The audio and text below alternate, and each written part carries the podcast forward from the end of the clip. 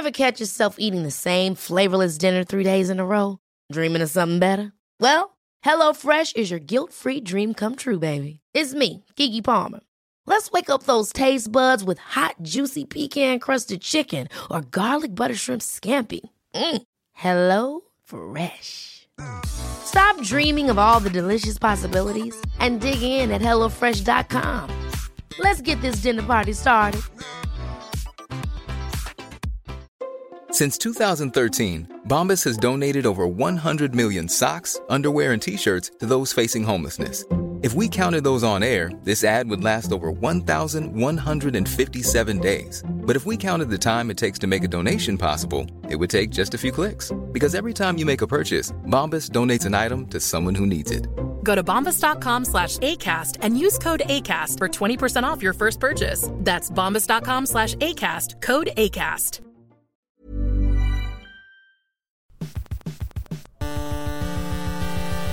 U K Tech Weekly Podcast.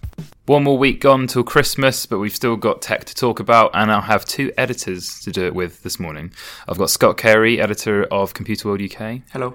And Karen Khan, editor of Macworld. Hello. Hello. How are you both doing? Okay. Pretty good. Uh, Karen, I'm going to come back to you later because you missed out on last week's pod, so I'm going to ask you what everyone should be buying for Christmas, but I won't put you on the spot yet. You could have warned me. I'll give you time to think, but first, uh, just after this drumroll, we'll be talking about the iMac Pro. Karen, as we record, it is the fourteenth of December, and for Apple fans, that means they've got a shiny new iMac Pro to get their hands on.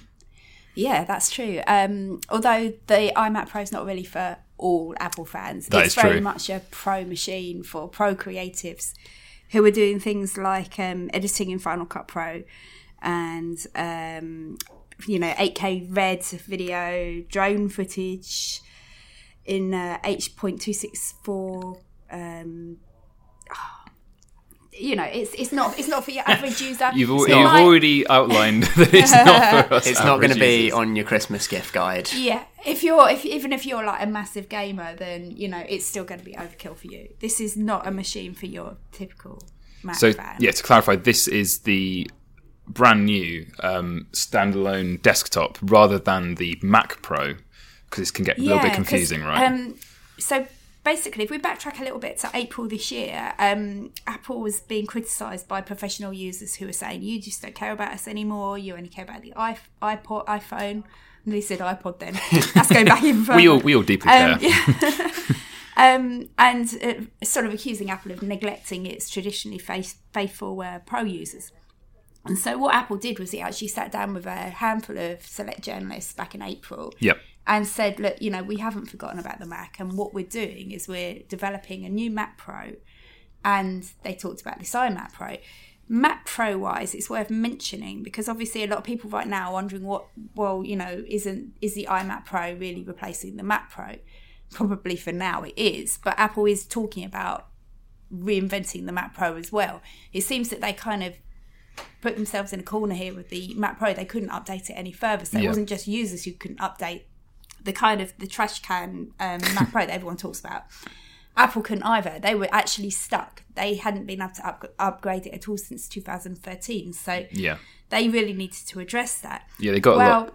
Sorry, go on. Yeah, go on. No, you carry on. No, I was just going to say that, yeah, you're right. They got a lot of um, bad press about the Mac Pro, which, as you say, wasn't updated since twenty thirteen. Yeah. And then it also got a five hundred pounds price increase around the same time. Apple got a lot of flack for its yeah. so-called Brexit increases. Oh, but yeah. that, that is a lot of money to add to the price tag of something that's, well, at the time was four and still is four years yeah. old. Um, so that's the user upgradable kind of cylindrical um, tower yeah, not, that not, they sell. Not user upgradable. Not user upgradable. There the you go. There you go. So then okay. It used to be the case that the Mac Pro was quite a sort of user. You know, users could get in there. They could add things to it. And when Apple changed it all with the Mac Pro that came out in two thousand thirteen, that stopped. Yeah. Now, one of the things that Apple sort of suggested, um, at least if you read between the lines in April, is that their new Mac Pro that they're looking at developing will be more user ac- updatable because people want to be able to, um, like, I, there's a word for it, but I've forgotten it at the moment. But basically, you know, put things into them. Yeah, be modular. Modular, that's the word I was looking for. Thank you, Scott. No problem. Um, so, yeah, so right now, you have this in the future, this new Mac Pro that's coming. You've got the iMac Pro now. Um, the iMac Pro, the difference there is that it's not going to be user up- upgradable, as far as we know. It yeah. looks, it, it, in fact, it, we had it confirmed that um, the RAM isn't. I mean, we knew for a fact that it wasn't accessible from the back wall. It's, it's, it might be service upgradable, but it's definitely not user upgradable. It's the kind of thing that would void your warranty and everything else. So what you buy is what you get, kind of thing. Um, and yeah, the specs mm, are very yeah. impressive. You've got like one hundred twenty-eight gigabytes of RAM and it's insane. Things you, you know, the rest of us never use, never need. But the, there are a few, there are a few people who've had one to review, and um, you know, these are people who are sort of creative pros, directors, photographers, yeah. um, you know, app developers, so on. Um, and there there was one guy who was talking about a two hundred to three hundred percent increase in performance with his industry-leading software using the iMac Pro. So, you know, this this is this this Mac is going to make a big deal and a big difference to people like him.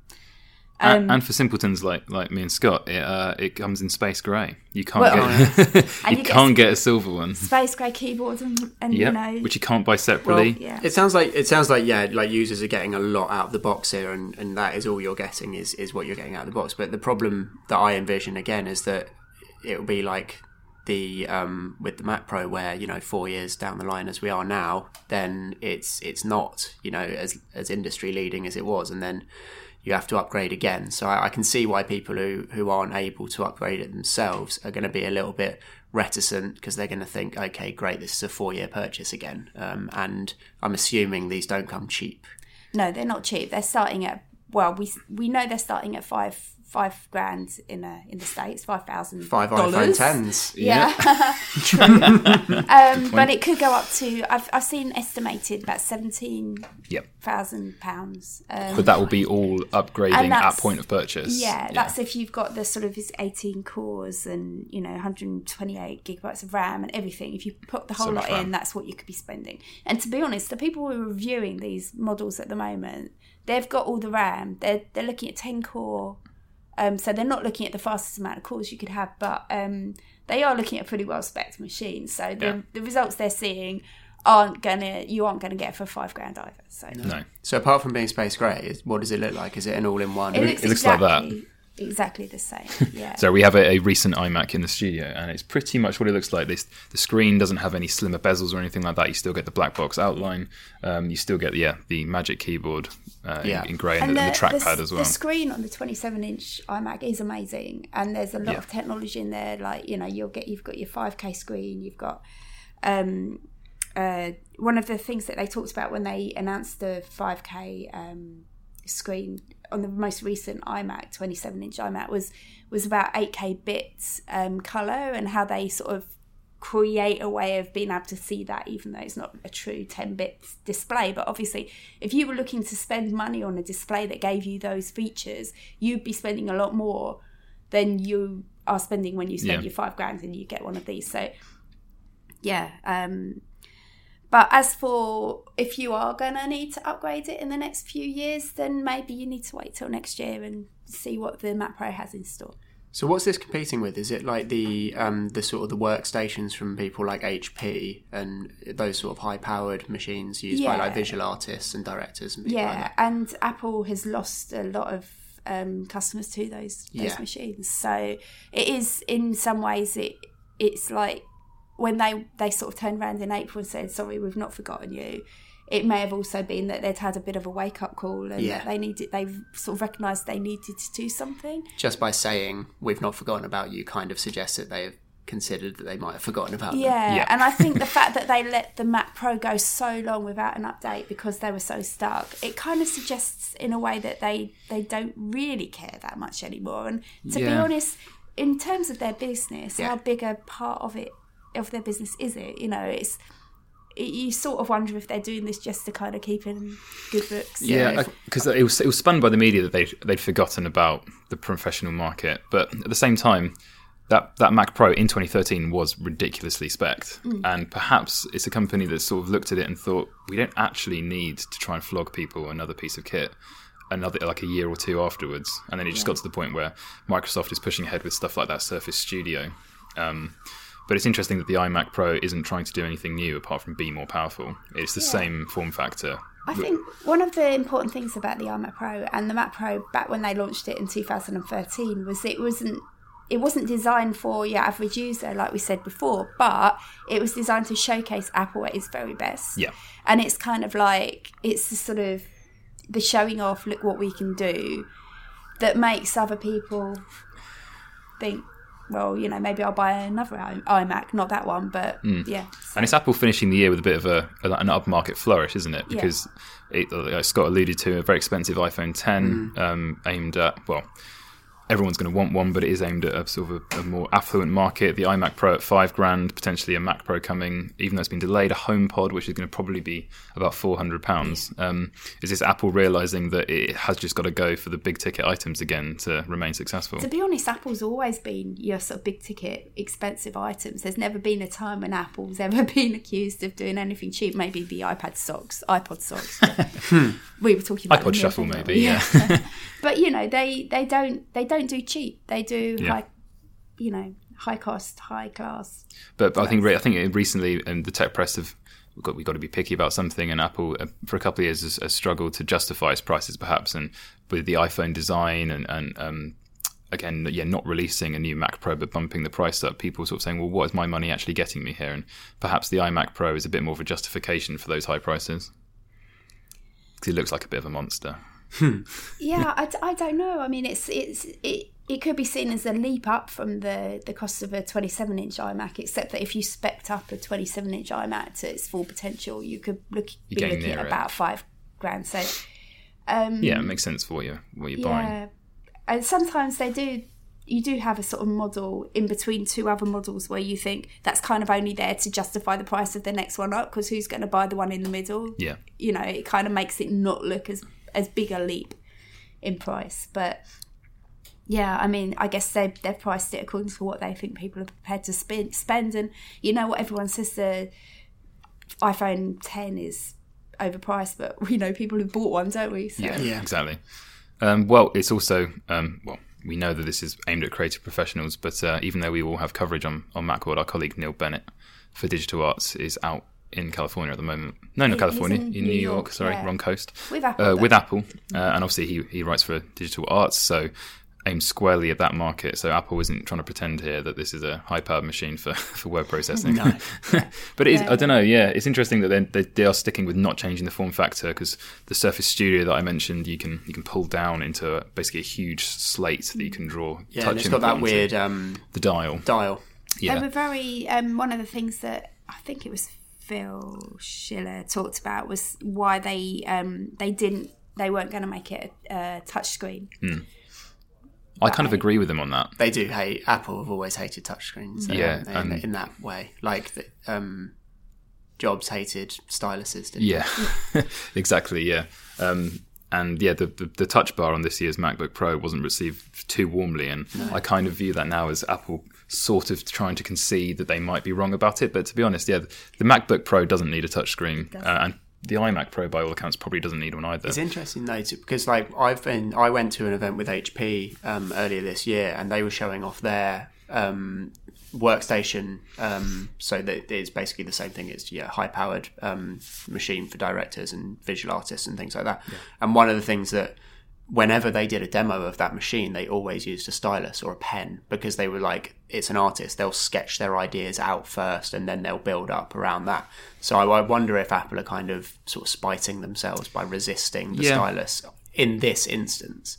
You can always use like some Wacom yeah, uh, tablets to input stuff into Ma- iMac Pros. Yeah. yeah. But it, yeah, it's, it's kind of a gap in their, in their, in their market, I suppose, that they're probably reticent to fill, because they know that an iMac Pro is necessary for that com- kind of computing power. And then yeah. on the com- com- consumer side, they've got the iPad Pro, um, which obviously is not high-powered enough to do anything that people with an iMac Pro are going to need to do.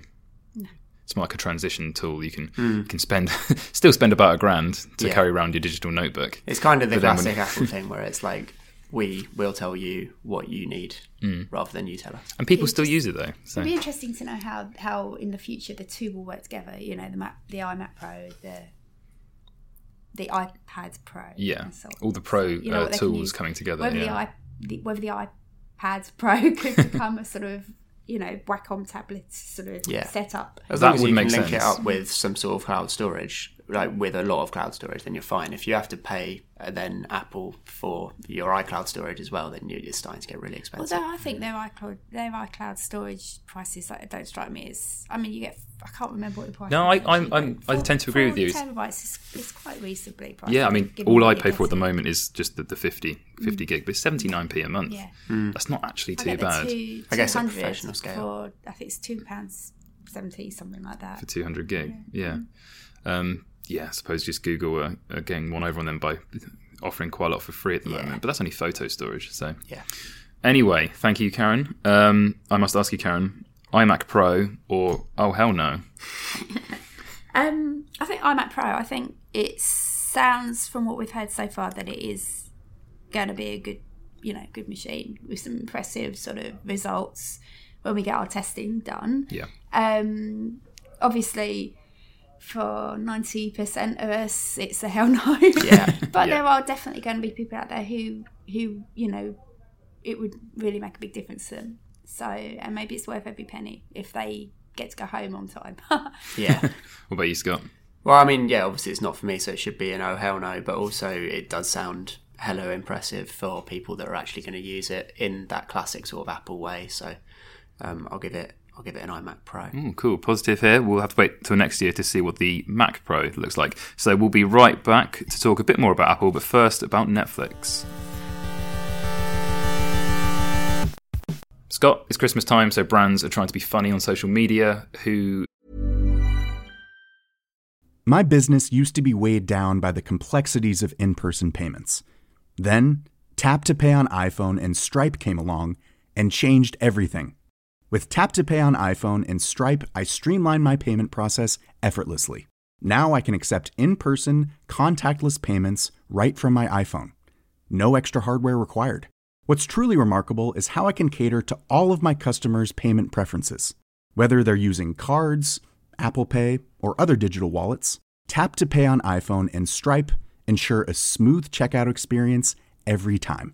And it's not just me. Stripe helps businesses of all sizes, from local markets to global retailers, scale quickly and stay agile. To learn how Tap to Pay on iPhone and Stripe can help grow your revenue and reach, visit stripe.com slash tap iPhone. Hi, I'm Daniel, founder of Pretty Litter. Did you know cats tend to hide symptoms of sickness and pain? I learned this the hard way after losing my cat, Gingy. So I created Pretty Litter, a health monitoring litter that helps detect early signs of illness by changing colors, saving you money and potentially your cat's life. Pretty Litter is veterinarian developed, and it's the easiest way to keep tabs on your fur baby's health right at home. Go to pretty litter dot com and use code ACAST for twenty percent off your first order and a free cat toy. Terms and conditions apply. See site for details. Ever catch yourself eating the same flavorless dinner three days in a row? Dreaming of something better? Well, HelloFresh is your guilt-free dream come true, baby. It's me, Keke Palmer. Let's wake up those taste buds with hot, juicy pecan-crusted chicken or garlic butter shrimp scampi. Mm. Hello Fresh.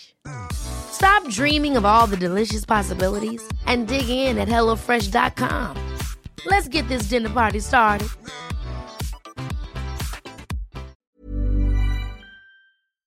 Ruined it this week. Well, Netflix um, very distinctly took a page out of Spotify's advertising book um, this week, where um, Spotify very cleverly, uh, I think it must have been last year, it might it have was. even been earlier this year, um, started mining a lot of their user data to do these clever sort of billboard ads where they would say stuff like, to the person that played Justin Bieber's Sorry sixty times in a row, what did you do? You know, and like witty sort of data mined ads like that. Um, Netflix have sort of taken a page out of their book, and they um, published, uh, well, they tweeted out a load of similar things where um, the one that got the most attention was um, to the fifty-three people that watched A Christmas Prince every day for the last eighteen days, who hurt you? And that was their one of their most popular tweets of all time. It had sort of three hundred forty thousand likes, eighty-six thousand retweets, yeah. which is a hella load of reach uh, in um, sort of Twitter parlance. Uh, but the problem is that they, they got quite a lot of blowback, actually, after this. Um, a lot of people started um, saying how creepy it is that Netflix can kind of drill down into individual users' viewing habits. Um, also, just for context, uh, A Christmas Prince is yeah. a Netflix original movie that has just been released, and it's about a New York-based journalist that goes to Eastern Europe to meet a prince who is about to become king and interview him, huh. and then they fall in love. So is it a children's film? Or no, it's like a guilty pleasure sort of teen film, I, along I just... like the Olsen twins style okay. of movie. Because I, antici- I anticipated that, because yeah, some of the other things they were saying were clearly children's programs or films. Yeah, it's more yeah. and you're B kind of movie like, every day yeah, you know, of the we year. Have Peppa Pig on in the house on like constantly. All the time, yeah. yeah. So you know what, Netflix needs to sort of look. Not Netflix. Yeah, Netflix needs to look at. You, you need to allow for that. Yeah.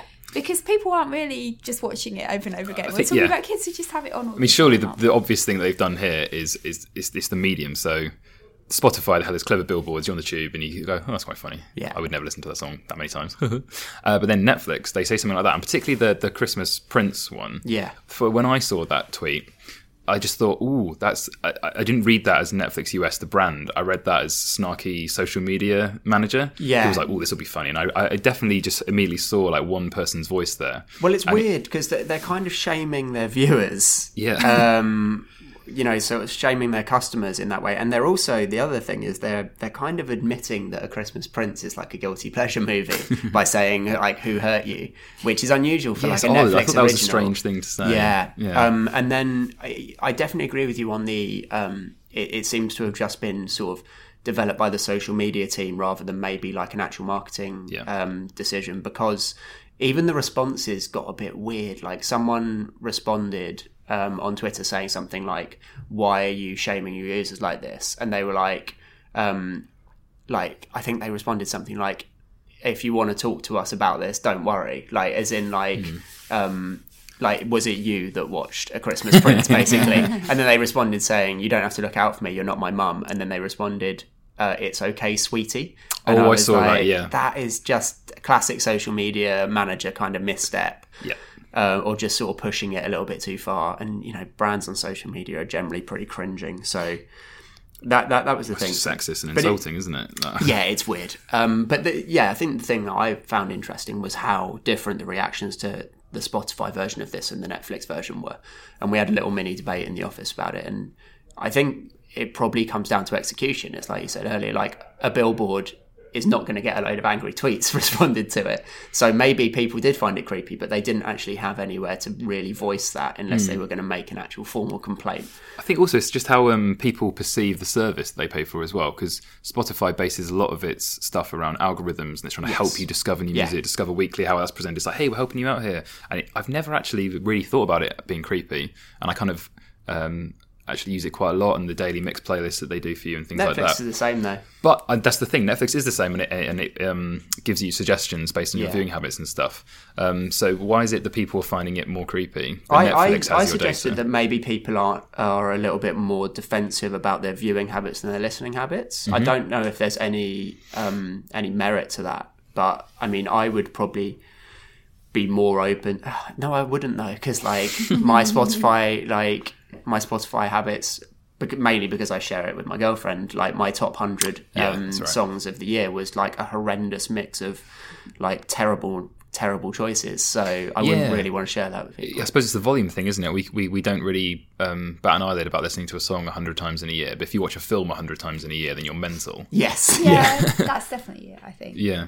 Um, the other thing about this um, is that, you know, a few journalists did actually sort of reach out to Netflix and just be like, by the way, like how many of your staff have access to granular viewing habit data? Because that definitely mm. can be a bit creepy. Um, and they, they didn't really respond. And Spotify did the same thing last year. They kind of just gave like a canned quote where they said, um, these are general viewing habit data and it's not down to like an individual user. So it's the old anonymized data excuse, which is fine, but like talk to any sort of data scientist and they'll tell you that there's no such thing as anonymized data because you can definitely map yeah. everything. Yeah, totally. Yeah, to because like back to the user. We've talked about it on the podcast before. You've bemoaned how Netflix refuses to release its um, overall yeah. data. It won't say what its most watched so- show was and all that. Um, but well, then... even the directors don't know. Yeah, so that's crazy. The director so then... of Okja, which is a um, I can't remember his name now. It's a Korean director, but he won't know how many people watched Okja, Okja this year. Yeah. All he'll know is like how well reviewed it is. So do you think Netflix took that piece of information that they know that their public is annoyed that they don't release viewing figures, and then just teased it with some really quite personal tidbits? Yeah, because they mean, don't. Well, they'd be like, "Oh, fifty-three people watched this. Yeah. You're weird," but we're not going to tell you how many people watched it overall. Yeah, I mean, if you don't think that like Netflix are mining all of all of this data, then you just like you you've got to be fairly naive about like Netflix as an organization, because yeah. you know it's always been algorithmically driven um from from day one, and that's that's part of its you know part of its appeal is that it gives you those personalized recommendations. Is it just because sorry go on Karen I was just gonna say I mean personally I don't have a problem with Netflix knowing what I'm watching, and I think it makes sense because I'd like it to give me recommendations based on that. But I think and we've you know this isn't anything new, but I I just think it's their their whole sort of use of that data in yeah. a in a snarky way. Yeah, snarky, shaming kind yeah. of thing. So yeah, it's just a weird mix, isn't it? I was trying I was trying to think of what other platforms do this, and I suppose we have like stuff like On This Day from Facebook, but you cringe a little yeah. bit about what you did seven years ago, but no one else can actually see that. Yeah, you don't have to share it. Yeah, um, I I can't get too I can't get too fussed by like these ads from Spotify and Netflix because they're not calling out individual users. Um, and okay, if you did watch A Christmas Prince fifty-eight times in the last fifty-eight days, and the ad kind of rubbed you the wrong way, no one needs to know that that was you. It's yeah. still private. So I think the reaction is kind of justified in that, yes, it's a little bit creepy, but actually it doesn't hurt anyone. So mm. it's just that kind of classic social media like blowback reaction where it's all a bit of a storm in a teacup. Yeah, we'll have forgotten about it next week, right? Yeah. Even though it is interesting to think about. Yeah. Um, yeah, I can't really think of any other apps that need to go out there and, and brag about their user data, because most of the time bringing that up is a bit of a... It's just creating your own problems there, we, aren't you? Like when we talk about the next thing, the user mm-hmm. data is a big part of... Um, I think Apple buying Shazam. As, yeah. a, as a fine lead, Karen. So I will quickly ask you that funny question. Um, Scott, data can kill or Netflix and chill? That's a good one. Uh, Netflix and chill. Oh, excellent. Uh, Karen? Yeah, Netflix and chill. Chill out, everyone. Okay, B R B, and we'll talk about Shazam. So finally, as Karen uh, intimated, we have Shazam being acquired by Apple. And Scott, you wrote about it this week. Yeah, I, I thought it was a really interesting deal um, for for many reasons. Mainly um, because it's it's Shazam is a, a very old U K tech company. Yep. So when a, a U K tech company um, with a brand name like Shazam gets acquired by a company like Apple, um, it, it's it's very interesting. But I found it more interesting um, thinking about what Apple would like to do with something like Shazam, because it doesn't seem like a very natural fit. So I kind of started to just ask some people and think about the the sort of synergy of um, Shazam and Apple, and, and all I could end up coming back with really was, as, as Karen said earlier, the the user data that you get from Shazam is extremely valuable, but then mm-hmm. also the technology itself in terms of being able to uh, recognise a song from a snippet, or recognise who the artist is, or recognise what a movie is just from um, recording a short clip, is all very useful for uh, Siri, and yeah. especially Siri when it's embedded in the uh, HomePod, mm-hmm. um, which is the uh, Apple's upcoming version Delayed. of Google Home yeah. and um, the Echo. So, so th- by embedding maybe Shazam in that, you could uh, be watching, you know, a movie, and you could say, Shazam, what movie is this? Or Siri, more likely, what movie is this? It will listen to a two-minute, a two-second clip, and it will be able to say that is Jurassic Park, and yeah. the actor speaking is this actor. Um, the thing is, uh, Alexa already does this. So well, actually, the, the Shazam is already used, integrated into Apple's Siri. Yeah. When you, if you ask what song is playing, it is actually Shazam that answers you. Yes. If it works. So it's already kind of integrated there. So, so the question is, why did Apple pay four hundred million dollars to acquire a service which is already integrated? Mm, well, yeah, it's got, it it's got to be the data. There are a few reasons, I think. Um, A, they don't have to pay Siri to uh, use the service every time it's used. Mm-hmm. Also, when when anyone asks Siri, what is this? Not Siri. Well, if they ask Siri or Spotify, what this, uh, Shazam even. Yes. What this, what this song I'm listening to.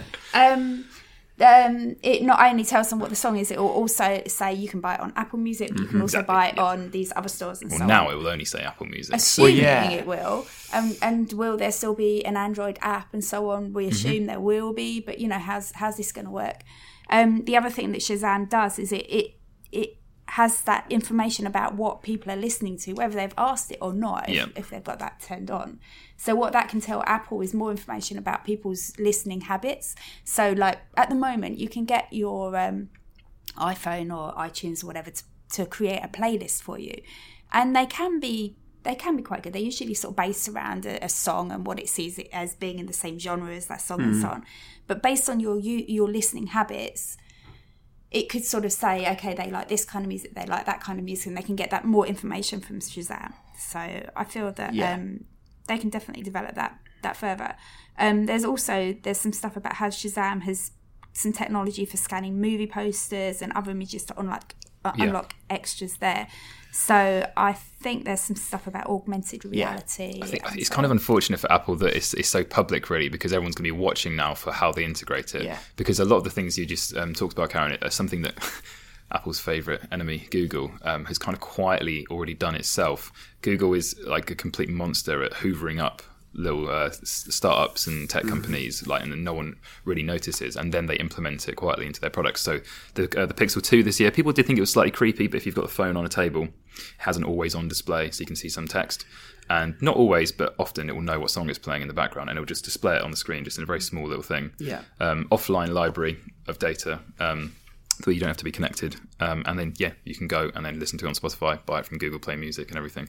And then also Google Lens um, is quite good now. If you take a picture of something and tap Lens, you can see what it'll read the poster or, re- or look at the monument or whatever and tell you what it is. Yeah, and then you can monetize that because you can actually click through to the shopping page yep, or whatever. Can, or phone, phone them or whatever. Yeah, yeah. I think the A R, the A R augmented reality, sorry, um, synergy is is quite obvious because Apple have been really keen on this. They released their A R, A R kit, kit um, for, for developers, and the iPhone uh, ten, they've been really bigging up the A R sort of capabilities of it. So I think um, from that perspective, maybe the acquisition of Shazam becomes a bit more of an acqui-hire, mm-hmm. where they'll just sort of hoover up all of the A R expertise and the developers. And the patents. Yes, and the patents, yeah. um, and just bring that in and then start to try and build on top of that. So... That and the other thing that I didn't mention earlier is the price is actually quite controversial. I was about was, to say, weren't they valued at a billion? Yeah, so in their last funding round, which was a couple of years ago, they were valued at um, one billion U S dollars, um, and they have just sold for four hundred million. Yeah, um, which is quite a hefty discount, and that mostly comes down to just um, valuations after funding rounds being completely overblown more than yeah, anything that's true. Else. It's the most Apple spent. Um, acquiring another company since, can you take a guess? Oh, I'll tell you the price and you can have a guess. It's the most it's spent since it spent three billion dollars in twenty fourteen. Do you guys remember who it was? Sorry, I know I'm lording it over you. You'll kick yourself because you do, you do know. Yeah, it. that's going to bug it. me. Yeah. Oh, Beats. Yeah. Oh, nice, yes. Dre's payday. Yeah. um, so yeah, uh, two two of their highest acquisitions of recent years have been to do with music. It's so interesting as well that apparently, I don't know if this is true, but Spotify and Snap were also interested in purchasing Shazam. So they, Spotify, the price okay. isn't four hundred million because there wasn't interest. I'm so glad Snap didn't buy it. Oh yeah, they'd have put it in spectacles or something. Yeah, it would have been rubbish. um, yeah, Spotify would have made would have made plenty of sense. They probably just got priced out in the end. Yeah, and most Apple likely. Obviously wanted to have the, those patents and all that technology. Yeah. So it'll be very interesting to see if, if the HomePod has been delayed for this reason, um, because they promised it for December. It's now just early twenty eighteen. Mm. Um, it's quite a quick turnaround to get this kind of technology in there, but it would be interesting because they, they are positioning it and have positioned it in their keynote as a music device. Yeah. As opposed to a general smart speaker. Yeah, and if you go on the HomePod page of the Apple website, it, it mostly talks about Apple Music. Yeah. Yeah, it's it, it just feels to me like they've really just missed the boat on that one. Yeah. It's like to to position the HomePod, I'm sorry, we've changed the subject. No, it's fine. But, no, it's fine. You know what, to position the HomePod as a music device is just going down the iPod hi-fi all over again, and it's not as if that worked well for them. And so what they're doing is they're bringing out HomePod speaker at a time when all anyone cares about is like these smart speakers like the Amazon and the Google. Mm. And they come out with this, and it's like people are just going to be like, but it doesn't do. Well, yeah, and they're also coming out with something that only streams music from a streaming service, which has already pretty much lost the streaming service battle. Well, I was going to say, yeah, it's quite bullish. It's bullish of them. They uh, okay, they did the iPod and they had iTunes and ruled yeah. the world for a bit, but they they won't let go of this idea that everyone still should be using, like you say, Apple Music instead yeah. of Spotify.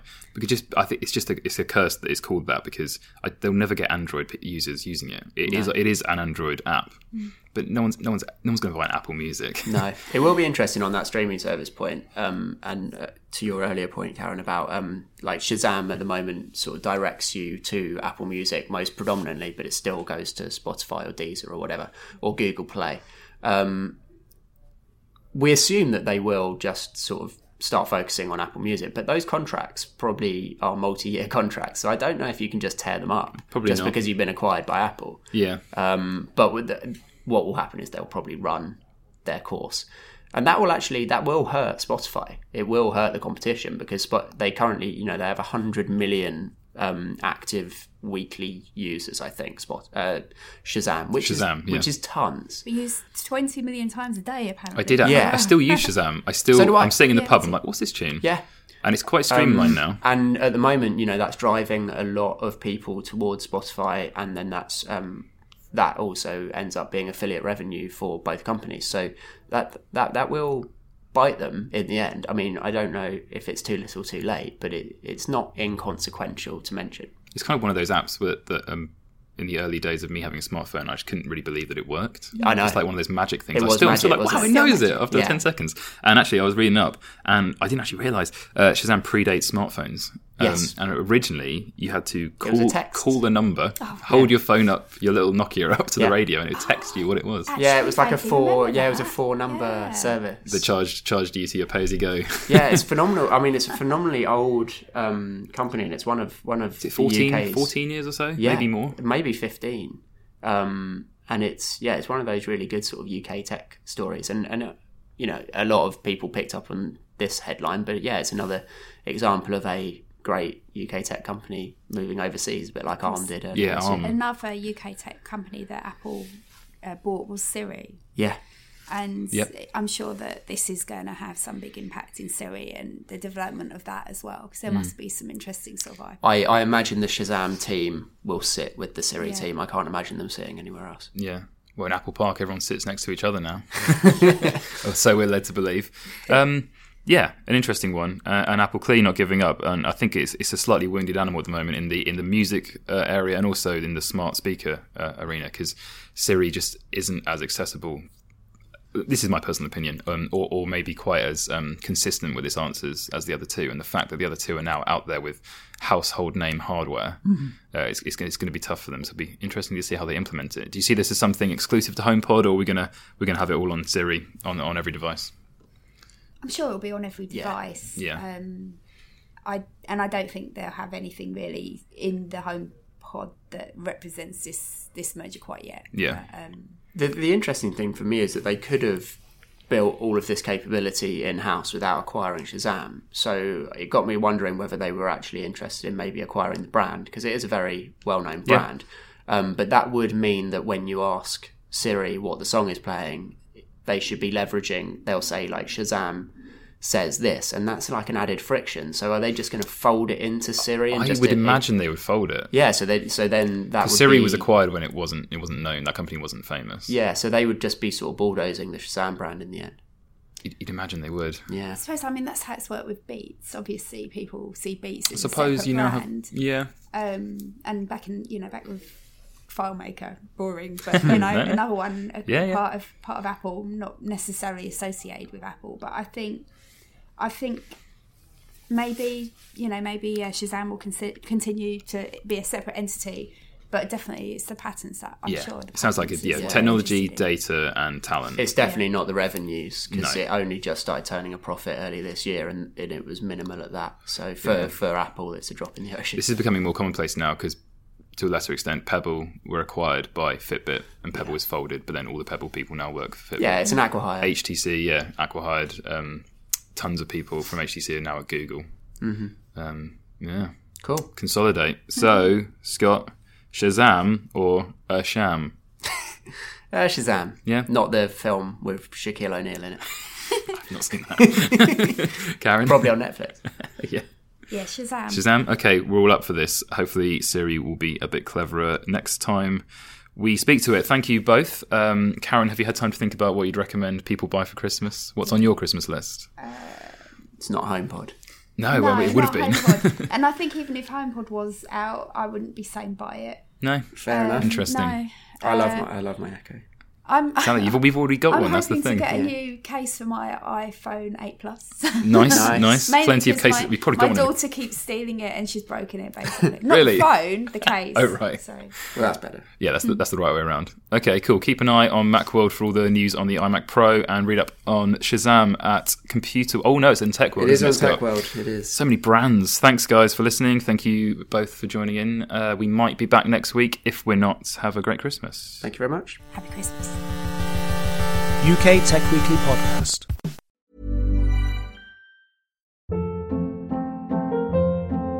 Hold up. What was that? Boring. No flavor. That was as bad as those leftovers you ate all week. Keke Palmer here. And it's time to say hello to something fresh and guilt-free. HelloFresh. Jazz up dinner with pecan-crusted chicken or garlic butter shrimp scampi. Now that's music to my mouth. Hello? Fresh. Let's get this dinner party started. Discover all the delicious possibilities at HelloFresh dot com. My business used to be weighed down by the complexities of in-person payments. Then, Tap to Pay on iPhone and Stripe came along and changed everything. With Tap to Pay on iPhone and Stripe, I streamlined my payment process effortlessly. Now I can accept in-person, contactless payments right from my iPhone. No extra hardware required. What's truly remarkable is how I can cater to all of my customers' payment preferences. Whether they're using cards, Apple Pay, or other digital wallets, Tap to Pay on iPhone and Stripe ensure a smooth checkout experience every time. And it's not just me. Stripe helps businesses of all sizes, from local markets to global retailers, scale quickly and stay agile. To learn how Tap to Pay on iPhone and Stripe can help grow your revenue and reach, visit stripe dot com slash tap iPhone.